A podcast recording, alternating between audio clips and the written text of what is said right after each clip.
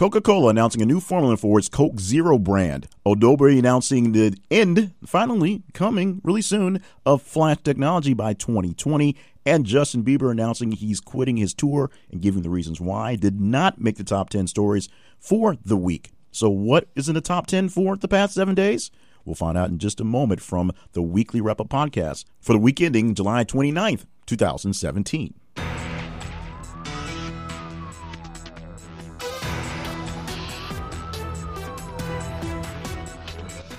And welcome to this podcast. My name is Jay Cleveland Payne. I am your very proud host for this podcast from thisistheconversation.com. This is the weekly wrap up podcast where we give you the top 10 stories for the week that we talked about in our conversations via social media and our website, thisistheconversation.com. We're glad you're here for another great top 10 list and some other thens. We'll talk about some stories that didn't quite make the top 10, but we think are pretty important, at least good enough to mention within the, the ring scope of the past seven days. We are doing this podcast for today, July the 29th, taped yesterday. So, full disclosure, we did this stuff a little ahead of time for what's going on now, and a lot of great things happening in the show today, and we're glad you're along with us. This podcast is sponsored by Cloud9 Living. More on them in just a moment. And of course, as always, powered by you. And it's done by following us on Facebook. This is the conversation. Following us on Twitter with th underscore conversation, or just stopping by the website, this is the conversation.com. Now, on to the top 10 getting directly into what's going on for the week. And this is, of course, in reverse order, Dave Letterman style, from 10 to 1, the top 10 stories of the week. Uh, starting off with the 10 spot is Pokemon Go Fest. If you didn't hear about it, then you still or you are not still playing Pokemon Go as an adult. Uh, many young adults, young peoples, and some older ones did show up in Chicago this week for Pokemon Go Fest and found wasn't much go to the fest. In fact, most people could not get the app to work with the mass amounts of people trying to access it in the area. All funds were refunded for this massive uh, festival, which actually had a pretty good attendance for people who are still into the Pokemon Go craze. The problem is, when you gather too many together, there are issues with the servers. That just shows that the people behind the series have a ways to go about getting technology going.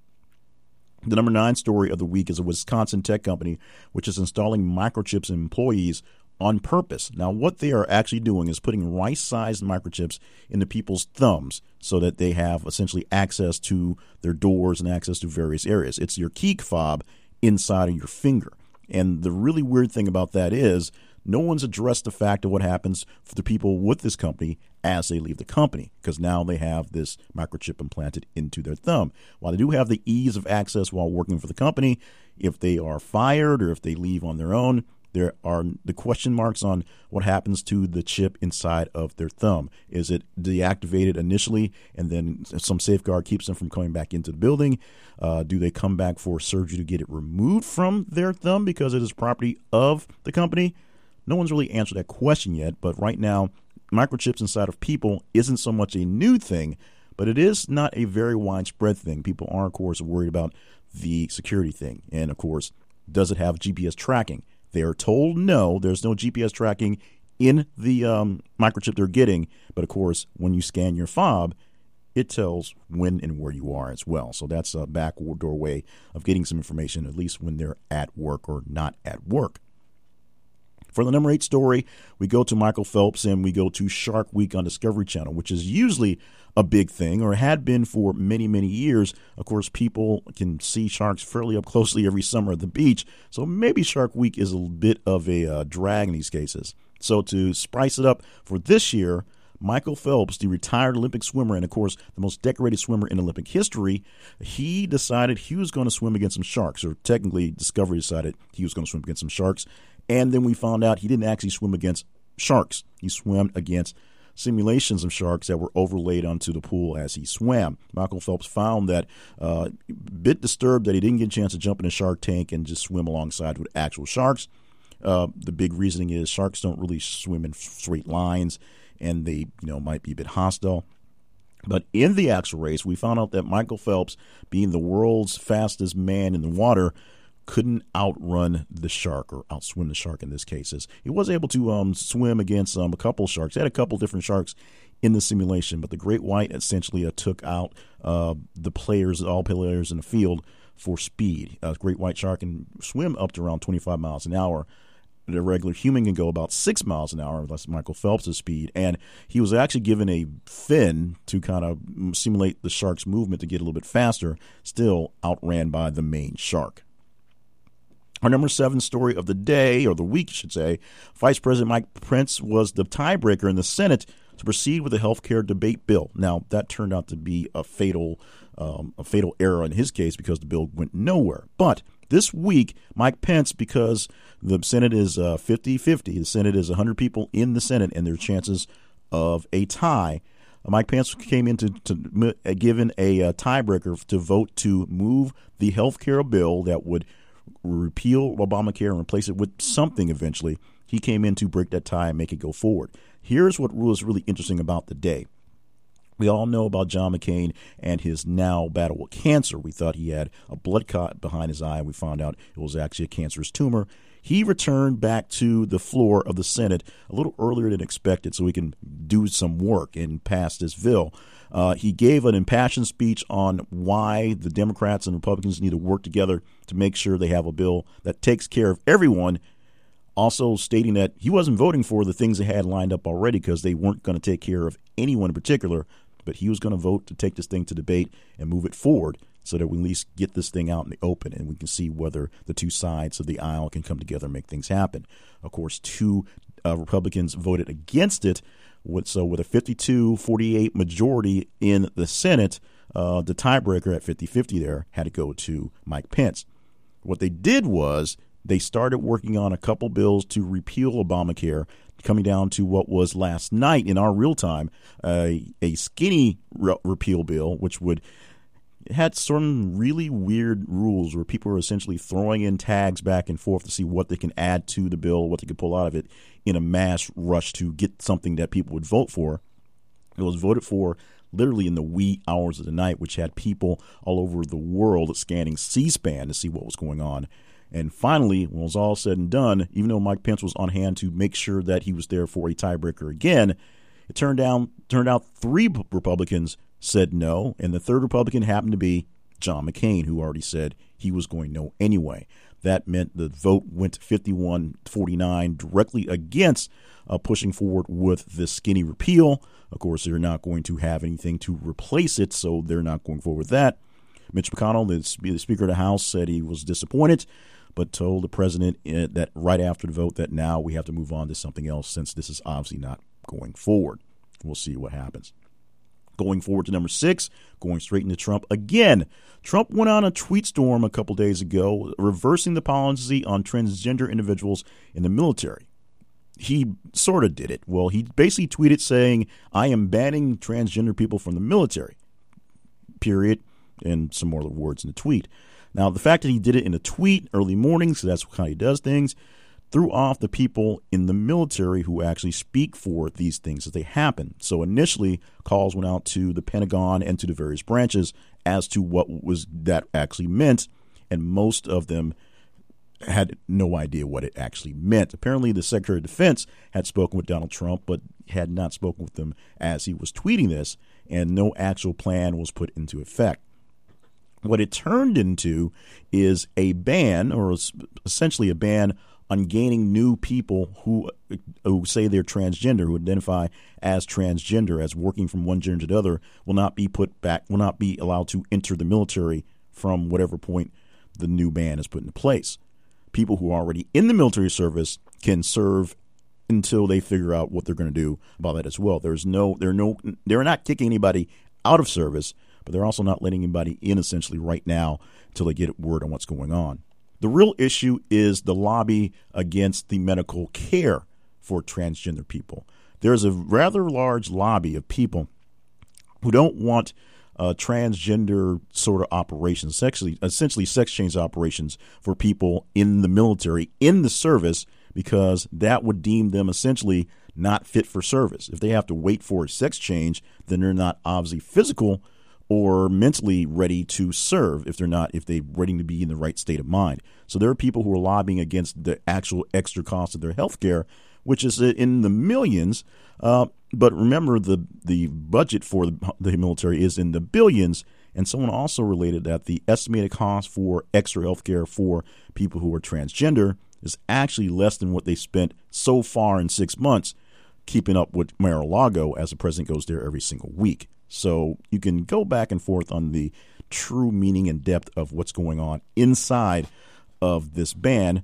A lot of it just seems like Donald Trump is really determined to overturn everything that Obama did differently in his terms. And this is one of the big things that he did, allowing transgender people in the military to just come out and serve as they are.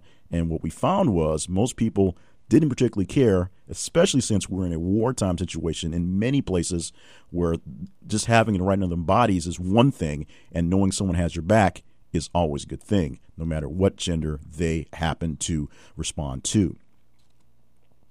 Now, the number five story of the week uh, is an interesting one. There are a couple of journals, five, four journals specifically, accepted some articles written by some some shady characters. Three of them actually published them, and what made them really, really, really, really odd was they were obviously themed towards Star Wars and the midichlorians. You know, those imaginary things that are inside your blood that allow you to manipulate the Force yeah, those things don't really exist. There are a plot device created for the first prequel, uh, The Force Awakens, from Star Wars, and the the seven movies, eight coming out pretty soon. However, someone published an article, a medical theme article, saying that there were such things as midichlorians, and they allow people to manipulate some sort of force, and gave the article titles to some fake names that sound a lot like George Lucas and Anakin Skywalker if you mix and jumble the letters up. Somehow because of lack of peer reviews and lack of people to really review anything the journals published them and they were made fools of an actual medical study coming out this week which was huge. Uh, the nfl tested 111 brains that were donated from former players who had died and who had had, had some signs of cte what they found was 110 of those 111 brains, 99% of the brains tested uh, had some signs of CTE. Now, the severity did vary, of course, and you can't really tell anything about CTE until after someone has died and you say their brain. But this shows that from a very large swath of people, uh, a lot of people are dealing with this issue or probably dealing with this issue. Uh, the fact that CTE and other types of head injuries, just injuries in general, are a big thing for the NFL to keep up with after so long, so many years, sort of denying it, now sort of owning up to the fact that there's things out there, but still trying to figure out how to actually deal with the whole thing a very interesting uh, event happened over the week, though. We had the retirement of a very young player within mm, essentially hours of hearing about the study. Baltimore Ravens offensive lineman John Urschel retired. He is a three year veteran. He's 26 years old, and he is a uh, up for a doctorate uh, degree uh, fairly soon. So he's working on that. So he's fairly a, uh, he's a smart guy. He's not uh, just your dumb jock guy. And he heard the results come down uh, he figured his time was up. He had other things going on. Football wasn't his life. Football was a means to an end. That's a way to get into his degree. Uh, he, because he's a three year veteran, he is eligible for a pension from the NFL. He told his coach literally hours after hearing about the thing, a few days before they started training camp for the Baltimore Ravens.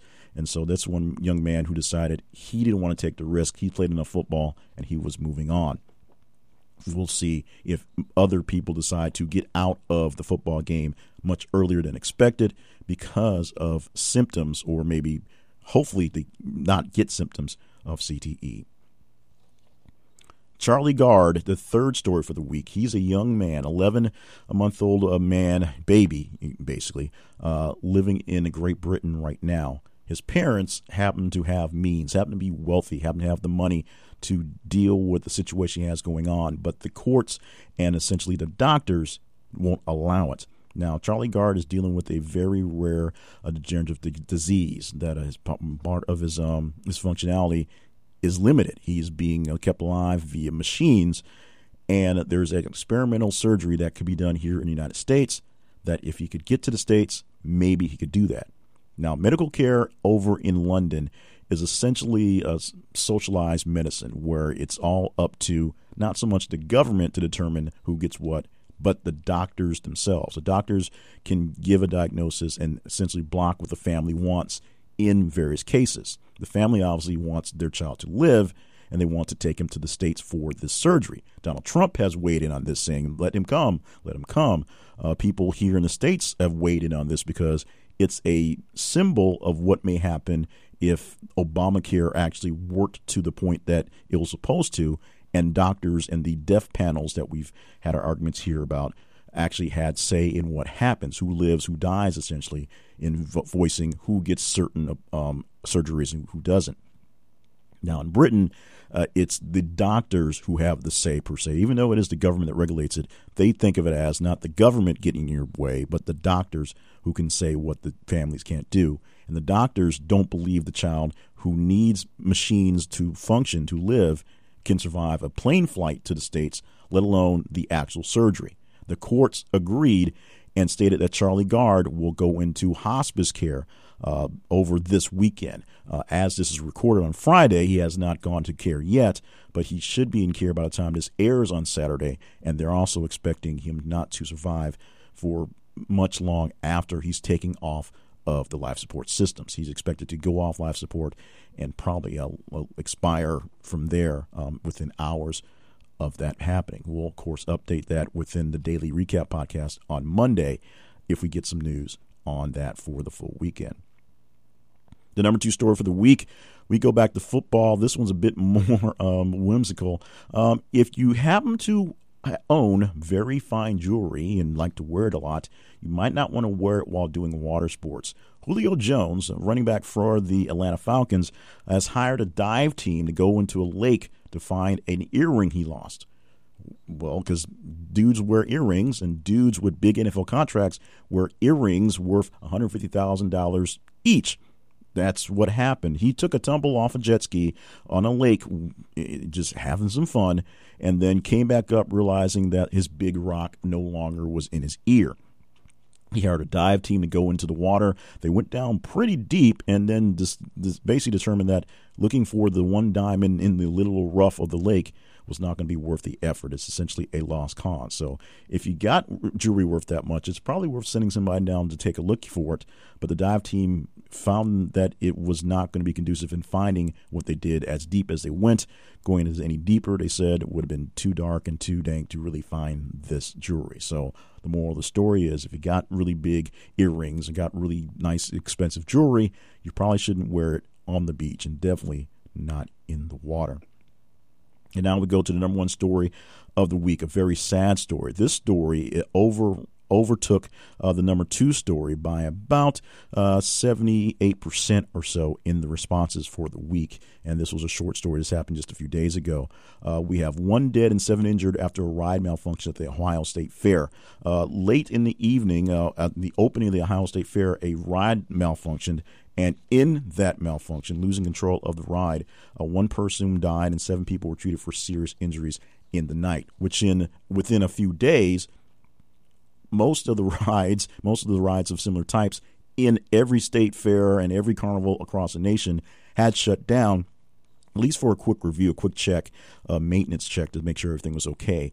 Uh, we'll see based on how things go for the weekend whether they open them back up again. And of course, the Ohio State Fair shut down for the bulk of the time because they're still doing it as an active investigation. But very serious issue at the state fair with the death of a person on just a normal, what should be a normal, safe carnival ride.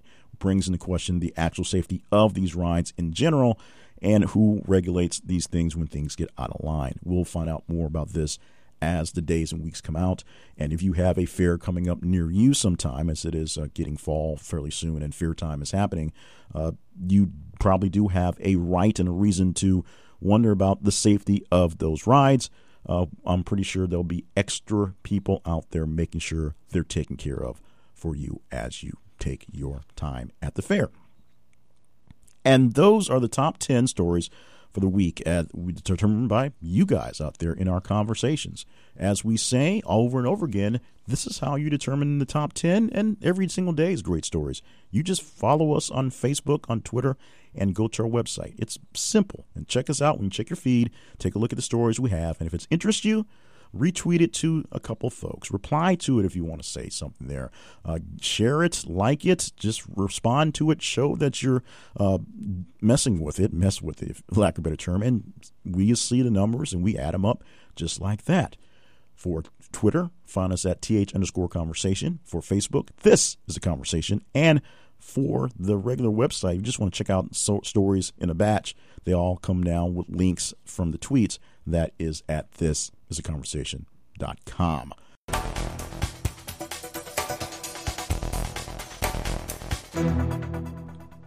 I have talked in the past about Cloud9 Living and specifically the great package we have already set up coming up in a few months where we're going to take, we, the family, are taking my wife so she can ride in a NASCAR, ride in a race car all by herself with the driver course, and the rest of us are going to do other things because she has this dream, she has this desire to ride and drive really, really fast cars. Uh, so we're going to set that up for via Cloud9 Living. Now, what other types of things do they have? I've just said that you know they have all sorts of just amazing packages, but here are some of the more popular things they have flying experiences where you can get inside of a plane and do the loop de loops in a crop duster and, stunt planes just like that. They also have great action adventure packages where you can climb things, jump on things, move on things, zip line down things.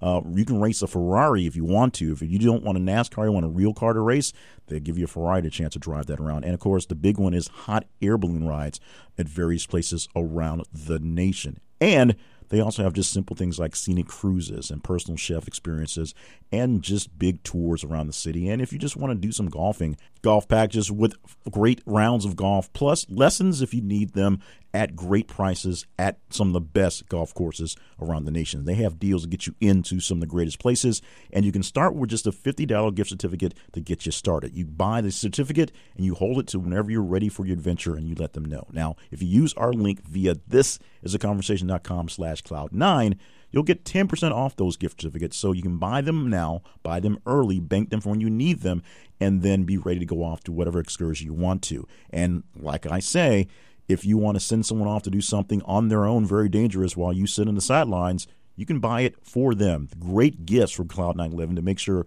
they get the thrills that they want to while you get to sit back and relax because you're not trying to live out their own thrills. It's very simple. Step by the website. This is a conversation.com slash cloud9 living, and you'll get 10% off all gift certificate purchases, and you can start with just $50 in a gift certificate. Send it to whoever you love or keep it for yourself for your own great dream bucket list vacation.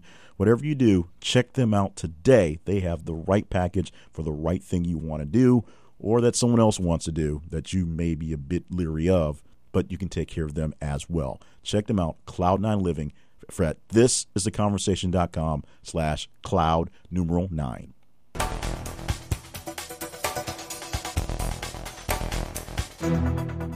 We're going to keep things going this week, and because we had slight issue in connecting with our planned guest for the week, I'm going to play my own bracket game. Now, I went ahead and did the shuffling, and of course, I know what the top 10 stories are, but since we are also preparing for the Sunday commentary, coming soon, we promise, I'm going to go ahead and play the brackets myself and see which stories come up at the top two and give a little bit of my thoughts so you can see how I think about some of the stories we were posting. Now, most of the stories throughout the week aren't so much random as they are what pops up in the big interest at the time, what is breaking news, what is new news, and what is trending, because some of the stories take a while to actually start trending on the web, and then we get a chance to see them. So these were, of course, the top 10 stories for this week, and this is me playing my own game of the brackets. And of course, I know that I can skip a level. Well, let me start by just going over the rules so we understand them. What we have are the top 10 stories that have been reshuffled in a different order. There's no rhyme or reason to the order, and they're, of course, listed as 1 through 10.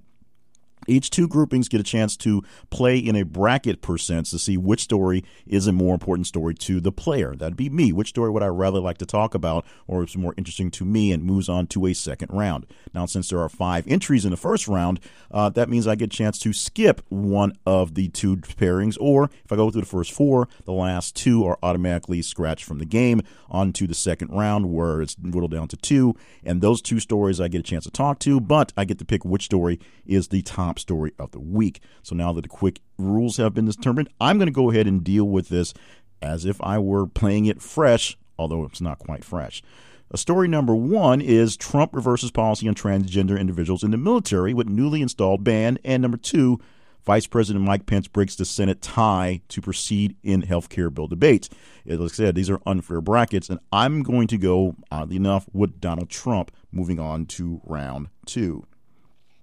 Okay, next grouping is Pokemon Go Fest refunds all tickets as players can't get game to work, and Julio Jones draw, hires divers, a dive team, I should read this slower, to find a lost 150,000K earring. Uh, we're going to go with the Pokemon on this one. I'm actually I'm a fan of the game, although I don't play it anymore. We'll may talk about it if it wins. Uh, five and six, one dead, seven injured after ride malfunction in Ohio State Fair, and at number six, Wisconsin tech company to install microchips in employees. I'm going to go with the microchip story. That's number six. Now, as we know, we've played this thing uh, three weeks so far. I have one, two more groupings coming up. I can pick the next one, or I can skip it and take whatever is in the final batching. I'm going to go ahead and read the next one, and we'll go from there. Next batch, number seven, Michael Phelps splits win in race with simulated sharks. And number eight, 110 out of 11 brains tested in NFL had signs of CTE. As much as I want to talk about uh, CTE, I think is very important in the sports world. I manage a sports station as well as part of my daily job in the radio business. Well, I guess Michael Phelps is, is sports too. I'm going with Michael Phelps in this one. That means we are eliminating fake Star Wars themed articles find their way into real science journals, which is a really cool one I liked, and Charlie Gard legal battle into its final phase. So going on to the next round, we are pairing Donald Trump reversing the transgender policy in the military versus Pokemon Go.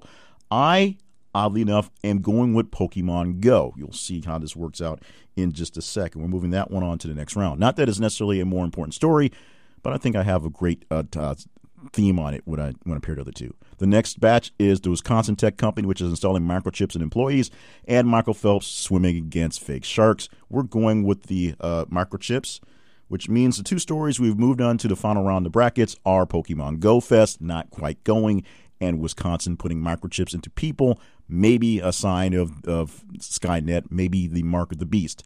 I'm going to say the Wisconsin Tech Company is the most important story to me this week, and is the one I'm going to focus on right now. So let's think about this for a second. How convenient is it to have everything literally at your fingertips? That's what this tech company is going to offer when it gives its employees a chance to put in a microchip about the size of a uh, grain of rice into their thumb, and they can use that for their magical key fob. They no longer have to worry about putting a key fob on their neck, on their ch- chain, uh, carry around a card. They just literally wave their hand across a scanner and they move on to wherever they're doing. They need to check into a computer system. They can use that to RDF uh, wave over a scanner and bam, they're in the computer. No typing passwords. Nope, nothing. No even fingerprint or eye scanning technology. You automatically are in, period. How can that be a bad thing? Well, that itself is not a bad thing. There's there's nothing bad about that. It's simple. It's just the same as carrying around a key fob or a key card or some sort of device that has even GPS tracking in you to let you know where a person is and how they are progressing and how to get in and out of things. That in itself is not where the bad thing lies. The scary thing lies in what's held behind it. Um, to step back to Trump for just a minute, remember uh, when he created his commission to check out the election committees and make sure that everything's an up and up because he believes 3 million people voted illegally. So he has an extra commission that's checking all the voter rolls. And the first thing they did was ask for all this data that would be necessary to check to see if people are legal. But it's extra data that is going out to an extra group that no one really knows what will happen with afterwards. That'll just live on for someone else to hack into in their own private servers. That's where a lot of interesting inter- interesting uh, information comes from. You have data on people that is being gathered because uh, data is gathered all the time, whether you think about it or not. If you're standing by a doorway and you're watching people come in and out, you're gathering data on who's coming in and out of the building just by your eyeballs. You may forget about it the next day. You may not think much of it. But if something happened and your boss came to you and asked, uh, Did you see this type of person come through because we believe he did something? You'll be able to retrieve that from your memory, in theory, assuming you weren't too distracted by what was going on. That's what's happening with these, or will happen with these uh, these microchips. You'll be able to track people and their actions and their movements even if you can't so much track them by GPS and figure out on a map where they are, but you can see where they are, when they check in, when they check out, when they're moving around the building, what they're doing, and kind of seeing what's going on. That could be a great thing for a company that's checking its time for people, making sure they're doing what they should be doing when they should be doing it. That could be a not so great thing when they leave the company and they have this microchip in their arm or in their thumb in this case, and because someone forgot to deactivate it, a disgruntled employee can get into the system and do bad things. Or maybe it's the fact that you're not disgruntled, but you have this thing in your thumb that just you're pretty worried about having it in your life forever. It won't go away. You will always have this piece of chip in your thumb. That's what really, really scares me about these things. Um, they say they won't be able to track different movements, different things, but who really knows? And uh, let's say you get a chance to use something like this sort of thing in the future, it becomes a real big thing, and we get the chance to have microchips in our arms forever you know, regardless of the whole mark of the beast thing. But um, you can go to Starbucks and wave your hand instead of just waving your phone over a scanner and pay for something. You can get your rations, if you will, uh, by using your, your chip to, to show that you're the right person and gather your right things and not have someone else pick up your stuff or you pick up someone else's stuff illegally. That's where things get kind of weird. It seems like going towards the efficiency takes away a lot of the humanity. And while you want to eliminate as much human error as possible in a lot of these things, sometimes human error is kind of the point. There are many people who are moving towards uh, getting rid of referees in various sporting events because you can put video sensors here, you can put uh, motion sensors and pressure sensors, and of course, video replay right now is a big thing where you can check things you're not sure of. So if the camera knows all and knows all correctly, then you know exactly how the play goes. But sometimes it's not so much cheating as it is trying really, really hard and doing your best to get around some things, maybe skirting the rules just a bit to uh, get things in your favor. And sometimes literally playing rules against each other or playing your odds against referees, causing a bit of a heated exchange to uh, make things happen either for or against uh, you or, or for against the other player. So taking the human element out of the equation is a big thing, and putting the electronic element and adding this to eliminate some of the instances of maybe fraud, and of course added security is a great thing. But you have to be careful at the major implications of what this thing's going to do. It will have implications. It won't have details. There will be things that uh, we won't think about you know unintended consequences that will turn into an issue because of these things. This this company not the first to do this. There are plenty of companies out there that do have various m- members of their staff wearing different things, and believe it or not, there are people in our government who are have been microchipped for various things, not nefarious per se, but just for the sake of whatever they're they're doing. Let's just say it's it's worth it. I learned when I was in the military if there's things I didn't want to know the answers to, I didn't ask those questions. But there are people out there who may have some sort of device that tracks them for whatever reason, and you don't need to know what the reason is. But that's sort of the problem. Some people need to know what the reason is, and just the basic level of these things, something that's benign, like just putting in your key fob into your thumb, could be the start of something a bit more nefarious. Maybe not next week, maybe next next generation, and maybe this isn't Skynet coming to pass, but it's not exactly uh, the most uh, safest thing possibly be doing in a way. So call me a bit paranoid. I'm not exactly a big thrill fan of wearing your your key fob inside of your body. And so I get a look at a little time to talk about the second story, Pokemon Go. And Pokemon Go was picked to go along with that one since it seemed like that's what was going to be played off against each other because it's an issue of companies and success. And when success becomes a failure. Pokemon is a very successful franchise. It's been uh, played starting off as the card version, and as soon as it moved into electronic version for Game Boy and for computers and for larger systems like that, it's a pretty cool thing. My son, who's 23 years old, started off playing with the Nintendo game. He had the cards, but actually didn't really take the time to learn how to play. He was just watching the cartoon. But then when you're able to just do it in sort of easy cheat form and let the computers do it for you, it became a thing, and he still plays Pokemon to this day, and he's a pretty good good at it. Um, Pokemon Go, not so much. Pokemon Go is a cool thing because it brought people together. It was a cool new way to go out into your environment and wander around and get some exercise and collect the game and have fun with it. The problem with Pokemon Go is that Pokemons are so popular. The original game was so popular, it was hard to get people to get the game to work at times. Many times it just wouldn't work when you had large masses of people gathering near the places that were being used for Pokemon gyms and Pokemon areas. And often people get into it on the new end, play around with it for a while, and when things don't work well, they give up on it. And then when things work well, but things work and get kind of tedious, they give up on it. So the ecosystem inside Pokemon Go right now, not as grand as it was when the game first started. You don't see gangs of roving teenagers just wandering through people's yards looking for uh, Pikachu's and uh, Squirtles these days, even though now they're looking for larger fish, if you want to call it that. The big legendary Pokemon are now out in the game. Uh, but it's still out there. It's still pretty fun. People still playing it. So thinking you can gather, you know, thousands of people who love this game to play a real time uh, augmented reality game with a lot of data and a lot of power going through it in one grand area sounds like a great idea, except when you try to actually do it and execution doesn't work so well. In this case, didn't work at all because no one got the game to work while they were gathered together.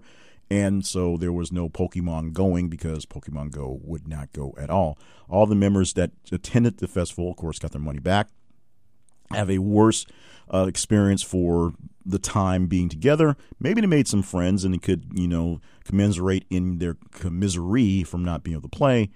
But this is a shot where a company had a chance to uh, basically gain much, much more and lost lots of ground in the process. Maybe they find a way to make this up. Maybe this is a great lesson for to teach them how to do something better next time.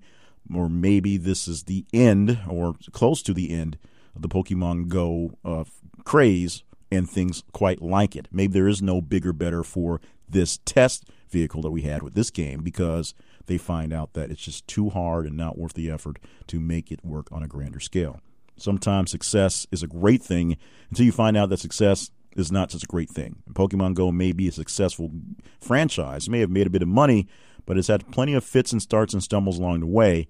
And this is one that we'll see if they can, you know, find a way to live through.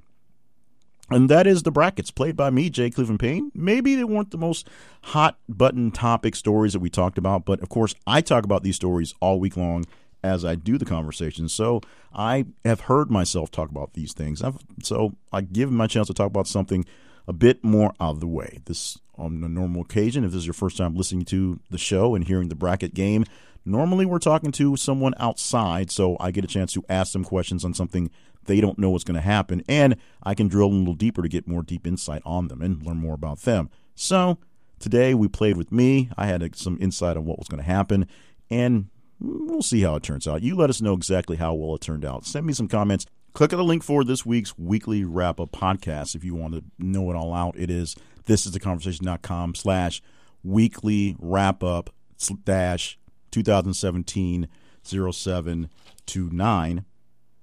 I know it's long. Sorry about that. And just leave us some comments on what you think about the brackets being played by me. We probably won't do this very often. Hopefully, we'll have some backup guests to make this thing work out. But we're trying to keep it in format and, fortunately or, or fortunately, within time. So, thank you for playing with us today. And we're working on ways to make sure you get a chance to play the brackets as soon as we release this here episodes every single day. If you want to get a chance to see what you think of the top story of the 10, we can do it that way as well. But more to come in just a moment as we come back with the other thans, the also rans, the stories that didn't make the top 10, but were pretty big along the week. So we're talking about them to wrap up the show in just a moment.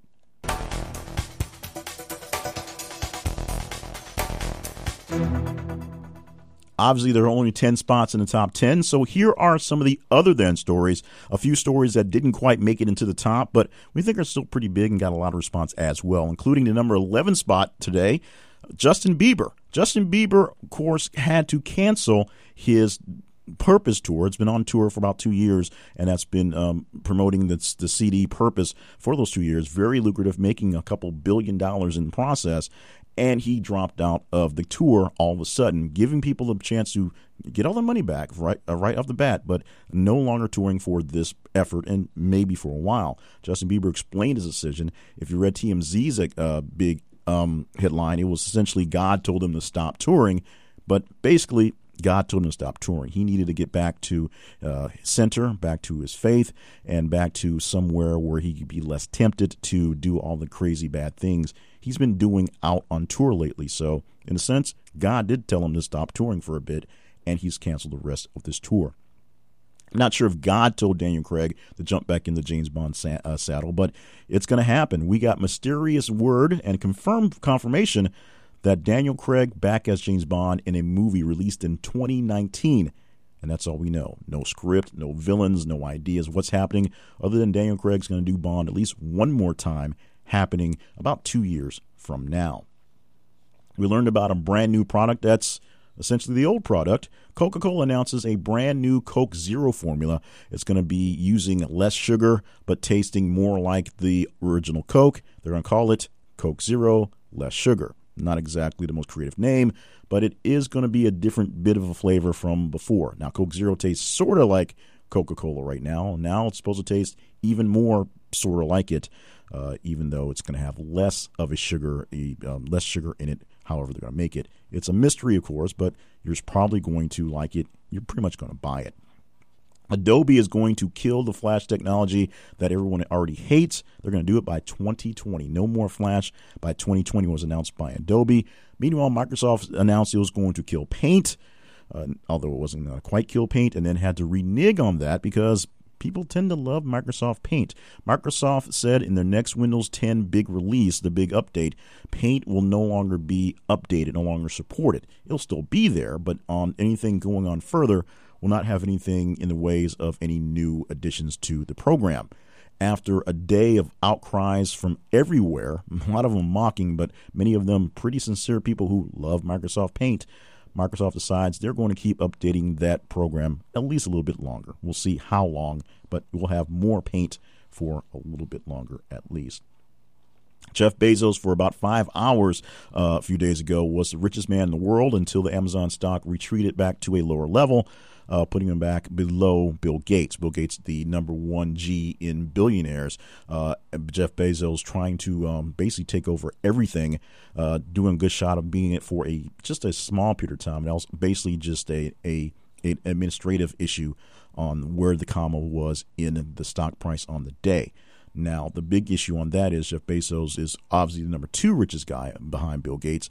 It reminds us that Jeff Bezos is the only major billionaire out there who has not signed away to give his money away in the big billionaire pledge, which most big ones, including uh, Facebook's Mark Zuckerberg, says when they die, they're not going to leave all the billions floating around in in in to their kids or in a bank someplace or in a vault to swim around like Scrooge McDuck. They're going to actually give it away to greater foundations that will parse it off to people who need it. Jeff Bezos, uh, still trying to gain lots of extra cash, has not jumped on that bandwagon quite yet. We know that Superman is officially in Justice League. There really was no doubt he was going to be there. What we do also know is that Superman's mustache, or Henry Cavill's mustache in particular, uh, will make an appearance in the reshoots, but will not actually make it to the film. $25 million will be spent to digitally remove the facial hair off Henry Cavill, who is currently double doing double duty, taping uh, the current version of Mission Impossible and some reshoots for Justice League at the same time. His character in Mission Impossible needs a mustache. His character in Super uh, Justice League does not. Hence, there is your problem. They're going to pay to get rid of the mustache because it's worth that much to them. A man decides he wants to trademark the N word, or at least a variation of the N word. This comes off the legal battle that says that you cannot uh, keep people from putting trademarks and putting copyrights on disparaging words. Essentially, words that shouldn't be used in public can still be trademarked, and people can actually make money or keep people from using them. This guy is going to try to use the N word that ends with an A instead of the one with the ER and try to essentially force people, less people, to use it in media. That seems to be his plan. We'll see whether he can actually get that patent, that trademark, get that thing registered, and whether he can actually enforce it. That's going to be a pretty hard one. Dick Van Dyke this week apologized for a crime that was many years uh, done and has been overlived, lived over and over again. Overlived? Lived over and over again for generations. That is his, quote, most atrocious Cockney accent from Mary Poppins, unquote.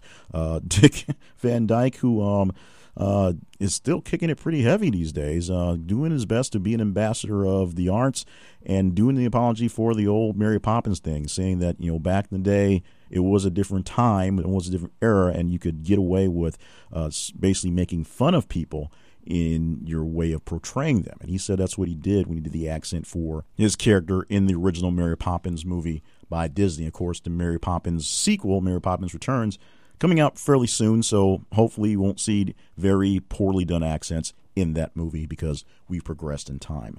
Meanwhile, Sean Spicer is moving on, progressing in time on his own. He resigned from his job as White House press secretary. This comes after the hiring, the um, controversial and actually heavily fought hiring by many folks in the Trump White House uh, from various sides of the White House division, uh, hiring Anthony Scaramucci, uh, basically a Trump guy, to be the new White House communications director. We, of course, we knew that Sean Spicer was leaving that job and officially pulling out of that job.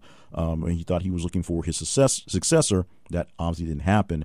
Sean Spicer, not very happy with the decision, decide he's just going to flat out leave the job he's doing right now, although he's going to do it for a couple more weeks. Sarah Huckabee Sanders will officially be the White House press secretary. She more or less is right now. Sean Spicer is basically uh, doing some wrap up work to take care of things in the transition for the next guy how White House uh, press secretaries don't usually last more than 18 months in a batch. So Sean Spicer going six months here isn't necessarily a bad deal. It's just par for the course.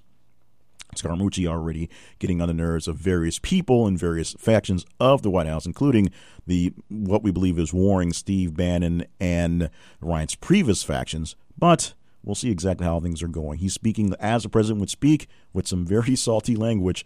So that's kind of how things are rolling on the way in the White House right now. And a couple of quick um, losses of the week. We have the passing of Mrs. Frank Sinatra, although she became bigger than that. Barbara Sinatra, uh, Frank Sinatra's uh, fourth wife, dying at the age of 90 this week. Also, basketball Hall of Famer and former Lakers head coach John Coonan. Uh, of course, he's the head coach of the Minnesota Lakers. He died at 101. And we lost yesterday as we're recording this. So, Thursday, we have the news of the loss of June Foray. June, uh, she was the voice of Rocky the Squirrel and Natasha from the Bullwinkle cartoon. She also voiced many other voices, including Granny from the the um, from from Tweety Bird ca- cartoons. I can't say uh, Tweety Bird and Sylvester and Tweety Bird, if I can say that correctly. And she was also the voice of Cindy Lou Who from how the Grinch Stole Christmas, the original cartoon for that. So a big loss in the world of animation voices. She, of course, died at the age of 99, a pioneer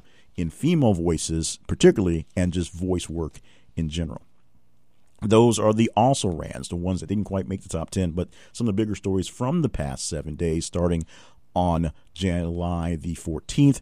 So, what will be in the next week's top 10 and the other things? We will find out seven days from now for the release of next week's weekly wrap up from thisistheconversation.com. And thank you so much for being with us for the full podcast. We love the fact that we have great people contributing to all the conversations, seeing them online, sharing them with folks, responding to them as it will, and of course, giving us feedback in real time at the website. And yes, we had some issues with sound. We had a different um, different studio set up for some emergency tapings in the middle of the week, so didn't have access to the big studio. So we're working on getting a better backup studio uh, for upcoming days, just in case we don't have access access to the big studio, so we can make sure you have your podcast out as quickly as possible, maybe even quicker if we get this one to be our main studio. But of course, you have to be a part of the thing to make the thing happen, and that's simple. Follow us on Twitter at th underscore conversation. Find us on Facebook at This Is a Conversation. Make sure you have your settings set to see what comes down your feed so you can see what's happening on Facebook. And main website is thisisaconversation.com. Check out for more great features on the way. We are revamping the start in gate for the conversation survey panel. We are also relaunching the 20 Questions Project. You'll love that. A great fun project that we were able to knock out a few years ago. We're going to do it again, uh, focusing mostly on the audio version. We'll do that coming up in a few months, probably around the beginning of the year. So look out for that happening. And of course, just be a part of what we have going on in the conversation. Check out our sponsors, especially this week's big sponsor, Cloud9 Living at thisistheconversation.com slash cloud9. And of course, to see whatever other things going on in the world of J. Cleveland Payne, my main website is jclevelandpayne.net. Check it out so you can see what's going on. Make sure you share this podcast and some of our conversations with friends Share them with enemies and people you don't know while you're at it. Rate and review the podcast so people can see how good we're doing or how not so good we're doing. Subscribe so you don't miss them out as they come down to you automatically every single day, basically.